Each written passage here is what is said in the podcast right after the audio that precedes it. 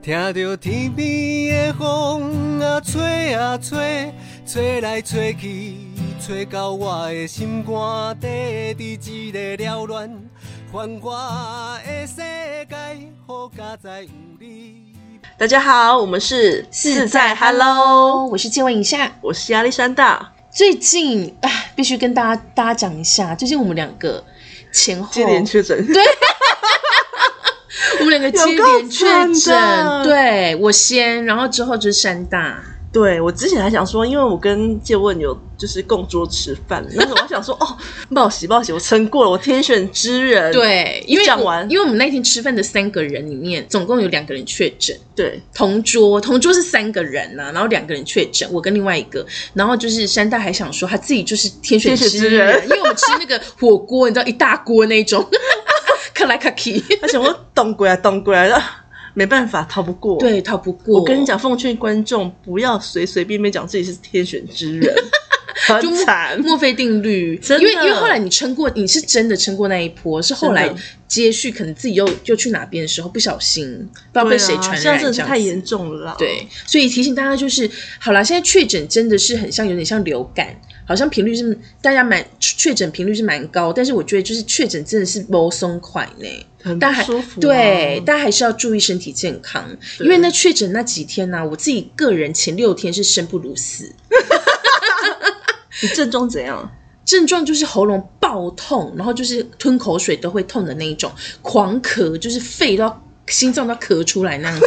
然后全身酸痛，然后被车撞到，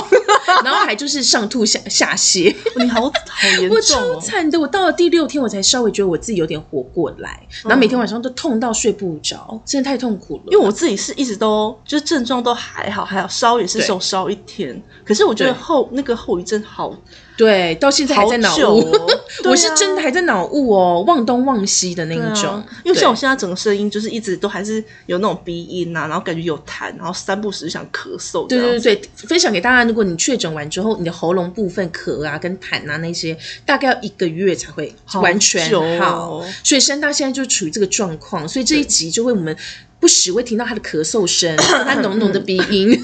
大家就尽大家量多多包啊涵啦对对对，那其实隔离在家的时候，山大你都在做什么？我就是一直在看电视，没有啦，有一部分在工作。然后我最近很迷那个《披荆斩棘的哥哥》第二季，哦你有看 吗？？我知道有这个节目，然后你分享给我之后，我有看几集。哦我怎么现在样？我现在目前看到第六集，我觉得是蛮能杀时间的，而且看着会觉得，哎、就是觉得这些。就是有一些是老老艺人， 是温兆伦，有一些老艺人就觉得，哎、就是觉得、杜德伟啊原来他什么的们也可以，对对对，他们也可以就是做这种表演这样子。那你里面有比较喜欢哪一位艺人吗？嗯我觉得我是看那个节目之后才发现杜德伟还蛮了不起的，因为我之前对他60他岁了对我自己之前对他的印象比较没有那么深刻。可是他是不是唱那个脱掉还是什么？对对对，以前我们这个年代，他脱掉蛮 好，脱脱脱，跟最近那 个刀大熊 好呼应哦。脱脱掉，因为那时候蛮红的，在台湾。。对，天呐，时代眼泪那时候就是印象，他就是一个港星，然后就对会唱跳，但没有特别喜欢他。但是看这个节目之后，我想说天呐，他六十岁了、欸，他六，十，而且他保养的很好保。养的很好，因为他看起来你说他四十出，我也相信。对，相较于那个温兆伦五十七 岁，看起来就是稍微比较年长一点点，对对对反应啊什么的，对，然后杜德伟就在那个节目里面，我觉得他不会因为他年纪最长，或者是他就是比较，应该说他知名度也蛮够的，对不会因为这个而不去做一些挑战跟尝试。对，而且我觉得他整个在情谊的过程，他其实也蛮对谦虚的，蛮愿意就对是跟年轻人询问或什么的，没，错没错没可错，能他比较依赖 吧，对他一直在依赖那些弟弟们对，，他一直说我想要找一个人依赖，而且也很依赖老婆，对每一天都要打电话给到老婆晚打电话视讯给老婆，问老婆说这怎么办，我该怎么办？ 对，哎，他不老传奇耶，对，因为我觉得他整个状，而且我觉得他蛮感人，就是他是不是有骨刺？对，还有骨刺，然后他就是都是唱跳，他要大跳特跳，就因为太痛了，他还去医院，然后去照，然后医生就说你有骨刺不能再跳，要动手对术，对嗯对然后他就坚持把那一场表演完。演完这样，对，因为那个有骨很敬业刺是真的很痛，是连走路都会痛的那一种，所以我就觉得哇，他那他那一集蛮感动，蛮感动到我的。那山大你在里面比较喜欢谁？我后来蛮喜欢那个郑钧的，哦，你知道吗我觉得他很帅，他也是五十几岁。然后我一开始其实对他我不认识他，就是因为他对是都是中在中国活跃的歌手，对我之前也不认识然后年他纪也比较大一点这样。对，我就想说一开始看这个人，觉得他一直好慵懒 哦，就好像很累的感他很像一觉。只猫，你有没有对觉得？对对他的气质整个对很像一只猫。对，然后因为他中后期就是他们有合作那个莫文蔚的那首《忽然之间》，让我整个对他大改观。我觉怎得么他说？他整个很有魅力，而且他就是坚持，就是比方说这个音乐是要怎样改才比较对好听，他就是会跟导导演组就是有一些对坚持跟抗争。对，可是哦那我觉他得的成果是蛮好的。可是我觉得他的沟通，因为有其他组的沟通是会跟制作组有一点小小，好像看起来有点不太愉快。但是郑钧他就是有一点，他我觉得他是理性的沟通，嗯对他就不会让人家缓缓觉得不舒服，讲对然后就讲出他作为音乐人的坚持这样子，对，然后我就觉得他好帅，而且搜了一下他年轻的照片，帅炸哎、是木村拓哉，完全是我的菜。是大陆的木村拓哉，对，他大家真可的以看一下很郑帅，钧啊很，帅。真的帅哦，我刚刚有吓到。但因为他现在也以他的年纪五十五岁来讲，也还是一个老帅哥。对我们刚好讨论都是比较中高龄， 对对，因为以他们的年纪来讲，来参加这个节目已经不容易了，对啊因为它是实境节目，然后还要表演，还要比赛这样子。没错。那你要不要帮大家科普一下“披荆斩棘”的意思？披荆斩棘这个成语大家应该听过吧？它的意思就是指克服种种困难去达成一件事情，这就是披荆斩棘。对，像我现在这样要录录音，也是披荆斩棘的过程。对， 因为你知道录到这边，我们中间已经让停下来让山大喝水大概四五次，对，喝水咳嗽，他现在就是忍着那个要狂咳的那个痒感，在跟大家讲对叙述叙述这个披荆斩棘的过程。 我这个过完成也是了不起。那你自己有没有什么披荆斩棘的故事可以分享？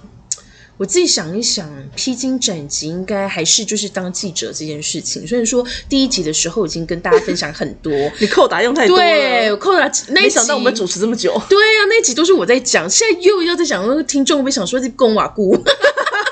这记者代志对公归盖。！很精彩啦对，因为我觉得我人生中好像做过，我觉得是最热血的事情，应该就是当记者吧。嗯因为我以前年轻的时候，那时候还广播还很盛行，对相信大家学生时代应该都喜欢听广播吧。那个时候，然后那时候我就晚上都听广播，我想说好想要当 DJ 哦，我 那时候很想欸当。你现在圆梦哎，对啦，广就是 podcast，对啦，对啦， 也是怎么样啦很勉强吗？OK 啦，OK 啦，红豆啊， 红豆 podcast 啊，圆我的梦。 OK，OK 对我们那时候就想说啊，好想当那个广播 DJ 哦，就是想跟大家分享我的我的音乐、我的声音、我的心情。然后那时候就是高中的时候就想说啊，以后一定要读那个广电系。对结果后来呢，就默默的，你知道，随着时代的推推演，就是你知道广播就变得有点落寞了，它有点夕阳工业，就变得不是那么行，因为之后就是电视啊、电影、网络啊，就开始越来越红这样。然后后来就发现，天呐，你如果要当那时候我要考大学的时候要当 DJ，我想说应该养不活自己。嗯所以那时候，对对对，所以后来我就读了那个传播系。那传播系里面就是刚好有广播，会学广播，也会学电视啊、新闻啊等等的。然后那时候就是要开始找工作的时候，我就想说，广播恐怕无法。可能会饿死，所以后来我想说，哎，记者也是一个不错的选项，因为那时候我大学的时候有修有修那个新闻学的课，然后也有到新闻台去实习过一个月，然后那时候就觉得哇，记者生活好多彩多姿哦，就是很丰富，然后很多挑战这样子，所以我那时候就大学毕业之后，我就先到一个某个已经被灭台的新闻台。 中好好天猜 哦，中天去那边实习，然后以前的记者呢，那个缺就是你知道挤不进去，所以那时候我进去是有点像那个储备记者，就是像攻读生这样的以角色。前这么严格，对，以前就是大家真的疯狂想当记者哎、然后就是就是那个位置一位难求这样，嗯，就不会被所以酸民说什么。对，那时候记者还比较有尊严， 对对对，真的。然后 那个那时时候候那个那个什么酸的那句话叫什么，就说国小毕业就可以当记者、啊。你国小去当当看，你去当当看，国小毕业给我去连线哦。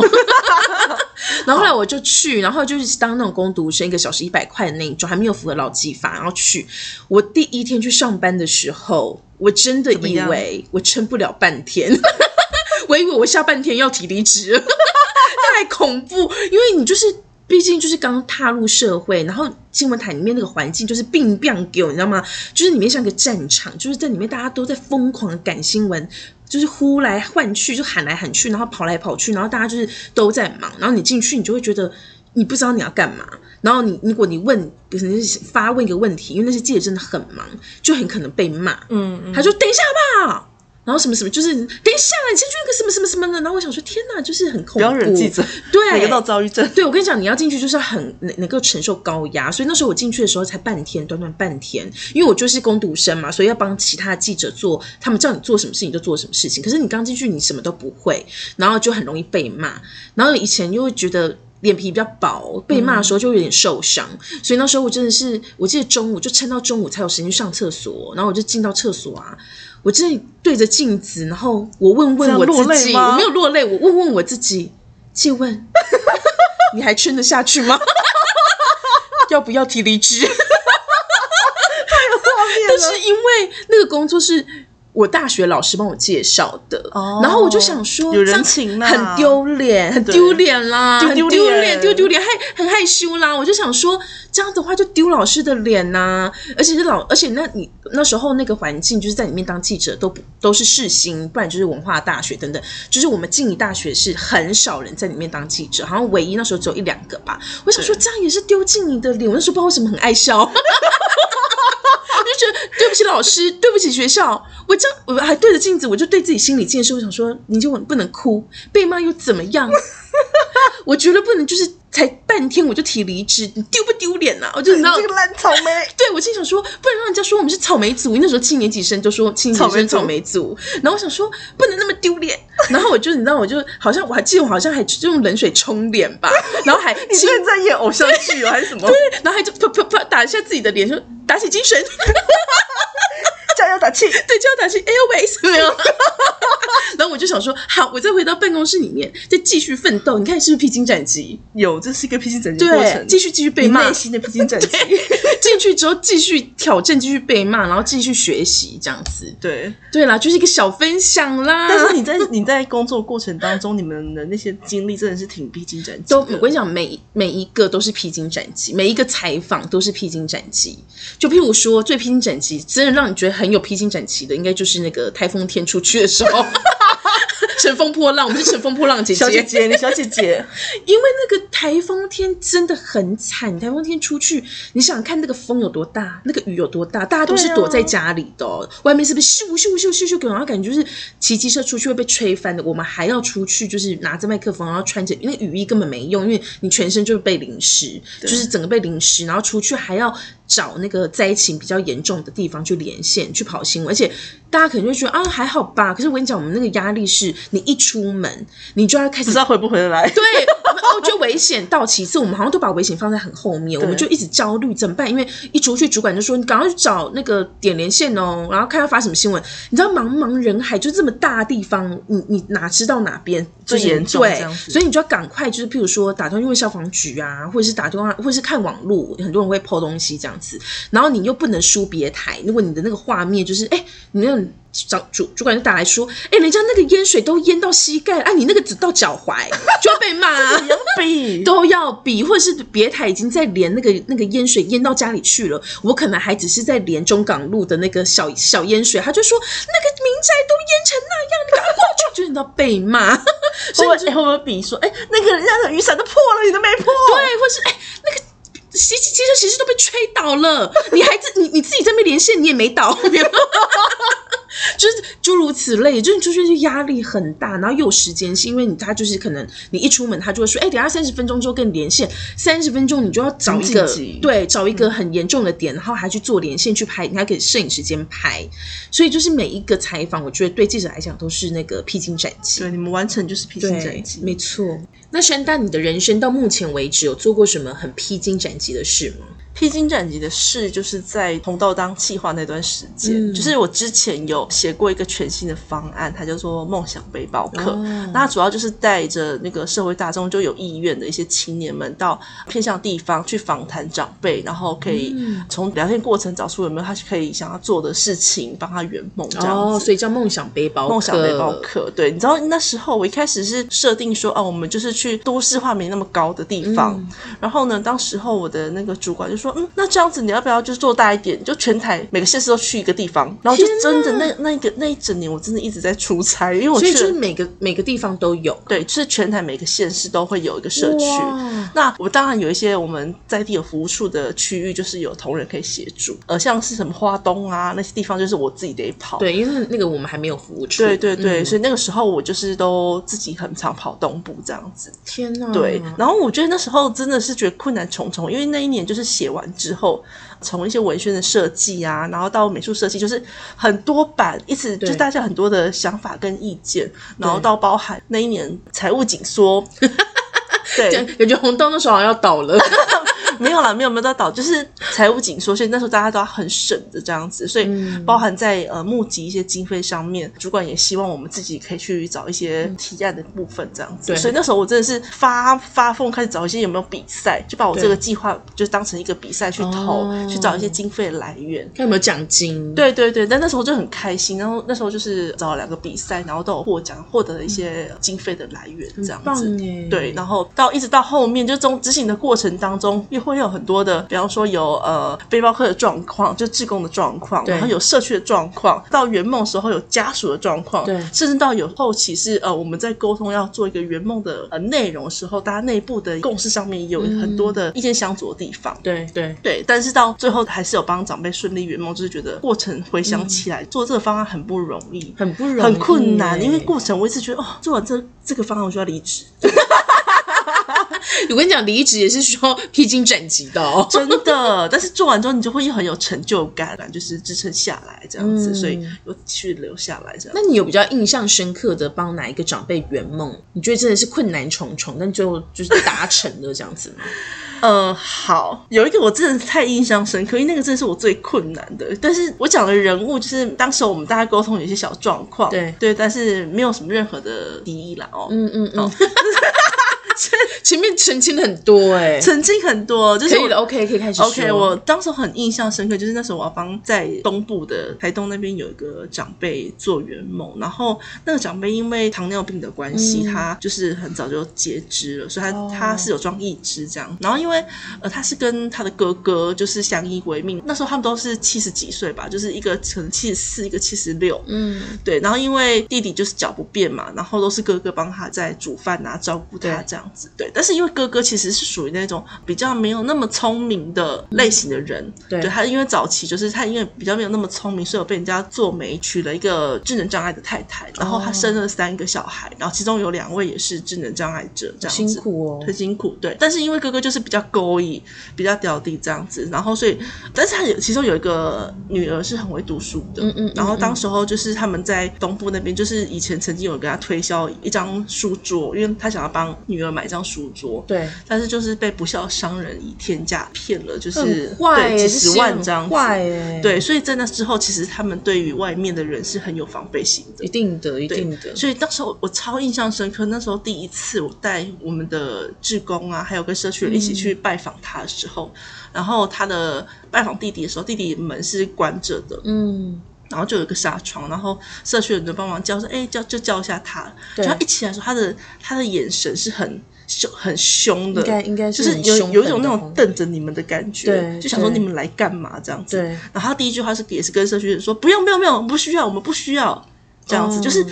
其实要把我们赶出去了。对对然后是社区的那个干部安抚了一下，然后我们就稍微聊天这样子，然后嗯对，一直到后来，就是在聊天的过程当中，其实志工有观察发现，就是我们有发现说，其实这个长辈没有像我们一开始看到这么的凶，他其实是一个很温暖的人，嗯但是因为就是有过去这样子不好的经验被欺骗，对所以他对外面其实是很有敌意的。对，然后也因也因为他的节制的关系，他其实是很少外出。那时候我们有发现他家里面有很多那种那种邓丽君的卡带，嗯，然后就发现他其实很喜欢邓丽君，甚至他连邓丽君就是他过世在那个金宝山那边的入葬的那个墓园的报道。他都有留着那剪下个来简报，对。然后因为其实过程当中，志工会跟他聊，这样说，哎、他有没有什么想做的事情，有没有想去去的地方？嗯他完全都没有兴趣。但是因为那时候其实我们很想要的是，呃，可以有机会带他再走出家门，对。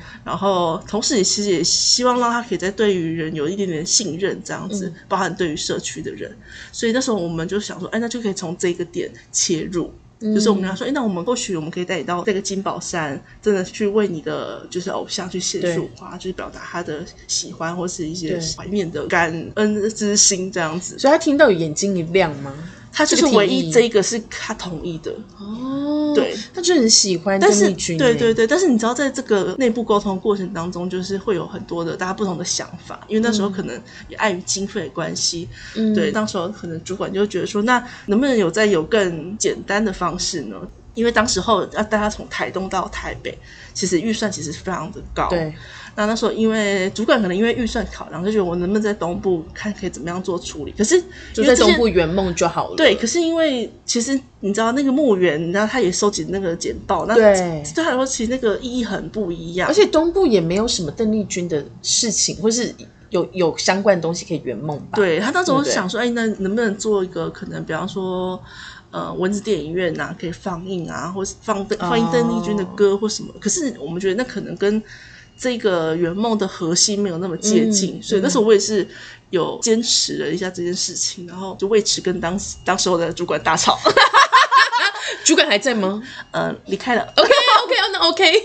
对对对，就吵起来这样子，就吵起来这样子。然后，但我觉得这件事情是对的，所以我我我就说 OK，那他期待的可能预算是在哪边？那我会在这个里头再去找资源，帮长辈完成这件事情，天这样子。哪，，对，所以呃很感人呢。对，所以最后真的有带长辈从东部，就呃包含他的哥哥一起，然后到台北去，然后去邓丽君那边的墓园去跟他偶像就是献花这样子。然后我觉得最感人是那个哥哥，因为他不是有三个小孩嘛，嗯其中那个就是唯一不是智能障碍的女儿，对她是在台北工作，对然后我们就邀请她一起来这样子。然后那时候，嗯、女儿在跟我们一起送哥哥跟那个弟弟一起回台东的路上，她还跟我说，她说她从来没有在台北是送他们爸爸跟叔叔回家，嗯，每次都是叔叔跟爸爸载她去车站搭车，嗯因为他们从他们从来没办法离开台台东，台台东，对对对，所以就很感动。然后我们就天就是哪两三个人在那个台北车站哭成应泪该人会了，大哭吧？ 真的。就很感人啊呐、那所以他们那那个那个爷爷他当时在那个墓园，他是什么样的情绪？他很感动吗？很开心吗？还是嗯我觉得有备而来， 他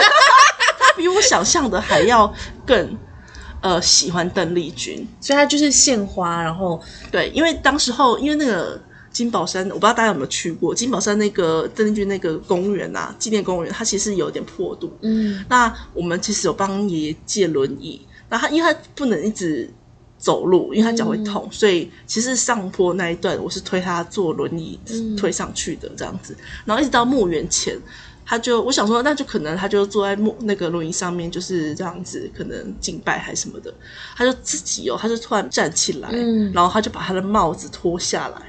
然后就开始讲说邓丽君小姐怎么样，在民国几年什么什么， 我以为要然后告白了嘞，欸我跟你讲，正在告白哎、就是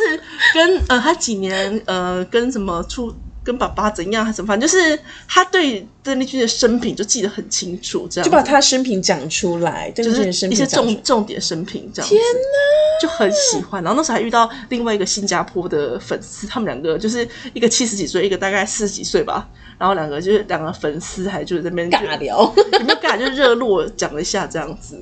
天就很感动 啊。所以看出来那个爷爷应该是非常开心，对不对？我觉得他内心是很开心的，然后就是他非常喜欢邓丽君，一直到今年，我应该有五年哦，我都还其实嗯还是有陆续的过去到台东，我都会去看探望这个爷爷。他还记得你吗？他还记得，对，然后哎隔一年过去去看他的时候，他整个人都不一样，他怎就么是说变得很可爱，就是他家里以开前始不可爱是不是？以前就是凶神恶煞，他是张瞪你哎， 但后来你带他圆梦之后有改变吗？有有，他就变得很可爱，拍照的时候就会这样莲花指， 装可爱这样子。对，所以你这几年再回去看他，他就是一个很可爱的长辈，他其实是一个很可爱的长辈，所但以是对外人比较不会那么敌视了，对不对？感觉呃，外人我不不那么确认，因为我嗯可能就是没有看到他跟外人的互动。但是我觉得也是借有那一次机会，让他跟当地的这个辅导员，就是再有更紧密的信任关系，嗯这样子。对，所以爷爷现在一切安好。在我他的世界里头，我觉得目前就这样，对他来说是安好的。嗯，对对，这真的很披荆斩棘耶，整个过程就是从写这个方案到执行，都是一对，直在乘风破浪的我。真的，对啊而且你跟主管大大吵，对，他就是那个荆棘呀、 就劈他斩他，真的 最后成功了，成功功了，成功了。真的之后也是好好的啦，好好的，好好的，好好的啦，见面还是可以好好讲话好聚好散啦。好聚好 散，没错。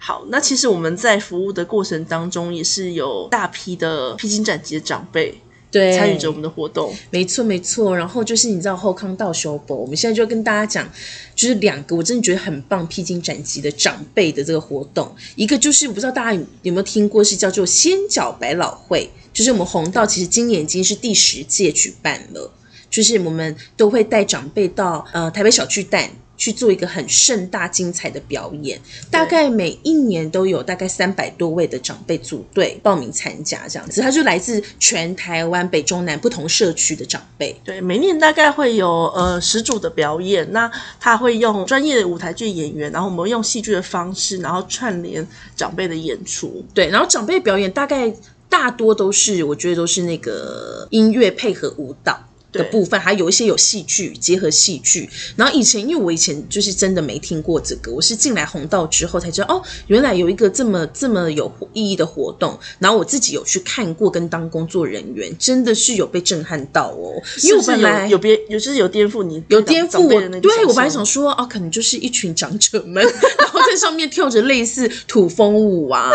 或者是你知道比较缓慢的舞蹈这样子。我跟你讲不简单呢，因为我们真的是砸重金，也不知道重金，就是我们找一些资源，然后那个舞台设计真的是不输金马奖， 自己乱讲啊。我跟你讲，不输金钟奖，真的。它舞台设计，像我上一上一届看的那舞台设计，我很喜欢，就是真的设计的超棒的，就是整个声光舞台设计，然后长辈他们从服装那种细节都非常讲究，然后还有他们的道具，譬如说他们有车子啊，他们都自己做的，嗯哎、真的做超好，比我们还好。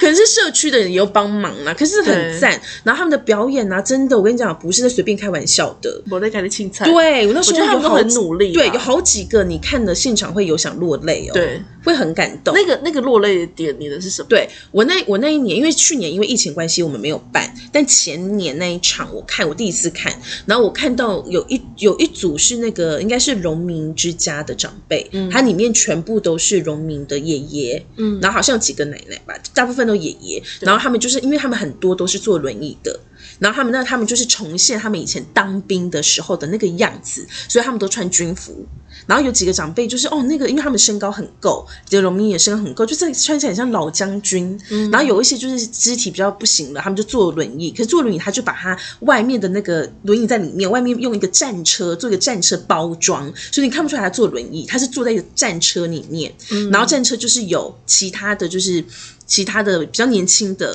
推出来，然后就是你就觉得天呐，好感人，因为他他的歌曲也很感人，是一首很热血的歌，我有点忘记了。对然后就是反正音乐放下去的时候，你看到那一群就是农农民民的爷伯伯爷，对他们穿着军服，然后踢着正步，然后出来，然后跳那个舞，就是有点那个去踢正步的舞这样子，然后配合那个很热血的歌，然后你就觉得天呐，我真是头皮发麻 哎、我那时候在舞台下看，我想哦，真的会想哭哦。有，我觉得特别是第一年，如果对你第一次看，你真的会然后想他落们泪。对，然后他们那个坐在轮椅上面也，因为他们没办法跳，他们就只是坐在上面，可是他们也没闲着，他们 就是配合那个节奏一直在挥国旗，嗯，然后就哦天呐，太感动！那个是我最 喜欢的。他彩排我看我也想哭，正式表演再看一次我还是想哭。就很感人呢。而且他那个现场，他应该是我觉得是现场表演所有，就是最后大家真的是那个什么手机都有打开那个灯灯海就是对，然后全部灯海，嗯然后大家都很激动这样子，就是为大家在台下都为他们呐喊这样。我觉得披荆斩棘，对，这些阿公阿妈其实他们都是要训练长达一年，就是准备这个对演出大概一年的时间。很多当然有行动不便的长辈，那这个舞台呢，其实相对于对他们来说，就是有一种这一年就是他要把自己的这个身体对顾好，他才能去这个舞台上面表演，就对另类的复健的目标啦。而且我觉得对长辈来讲，你在现场可以看到他们，就是因为毕竟它是台北小巨蛋，它不是一个活动中心的小舞台，或是一个什么体育馆的小舞台，就是长辈们都会觉得哦，我今晚喜迪小巨蛋，就他们对把这件事情当做真的是人生中的大事，然后能够上去表演，就是因为他们会一直彩排，他们就当天彩排，当天表演，然后彩排的时候你就看到他们就是因为会有一些什么、就是前一天彩排，前一天彩排，哦，然今后天彩排当天也会彩演两场，，对，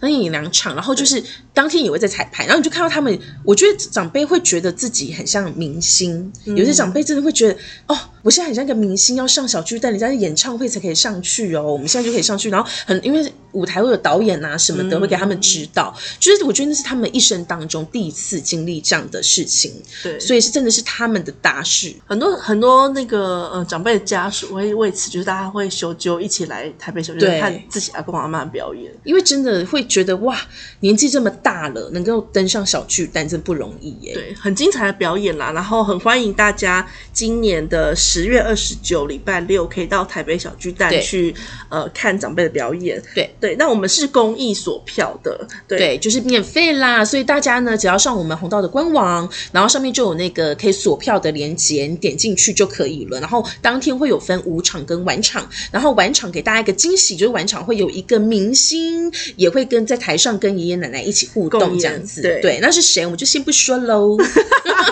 就欢迎大家如果那一天有空的话，都可以去支持对爷爷奶奶的表演这样子。那除了先脚白老灰之外，其实我们在今年的十月底还有另外一个，也是阿公阿妈披荆斩棘要完对成的一件事，那就是明年度的不老骑士招募。对，因为相信大家对我们红道最深刻的印象，应该就是不老骑士这个创举嘛。那我们其实每年都有在进行这样的事情。那我们今年呢，呃，招募的时间到十月底，然后我们想招募三十位不老骑士跟我们一起环岛。对对，然后他明年的环岛时间是三月份，对不对？三月八号到三月十八号，十天九夜，然后会以逆时针的方式在台湾做一个环岛这样子。而且他的爷爷奶奶啊，就是他们真的是，哎，这个也是披荆斩棘，因为他们对啊是骑卡奥多拜呢，卡奥多拜这样环岛，我自己都没办法。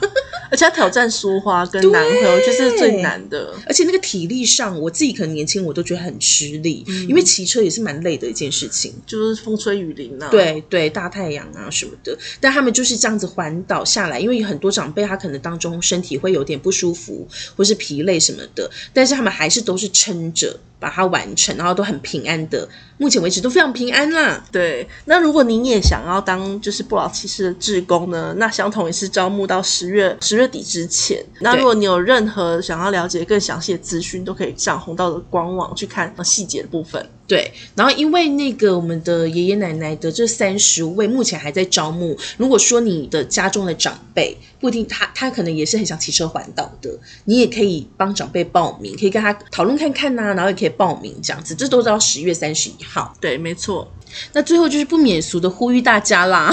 如果就是有想支持我们继续带很多爷爷奶奶披荆斩棘的话，就是可以捐款的支持红道，然后也祝福各位听众呢，我们的人生都可以披荆斩棘，乘风破浪。下次见，拜拜拜拜世界最大银发舞台秀“仙脚百老汇”即将在十月二十九号于台湾指标舞台台北小巨蛋正式演出。两百五十位长者准备将近一年，要带给你前所未有的感动。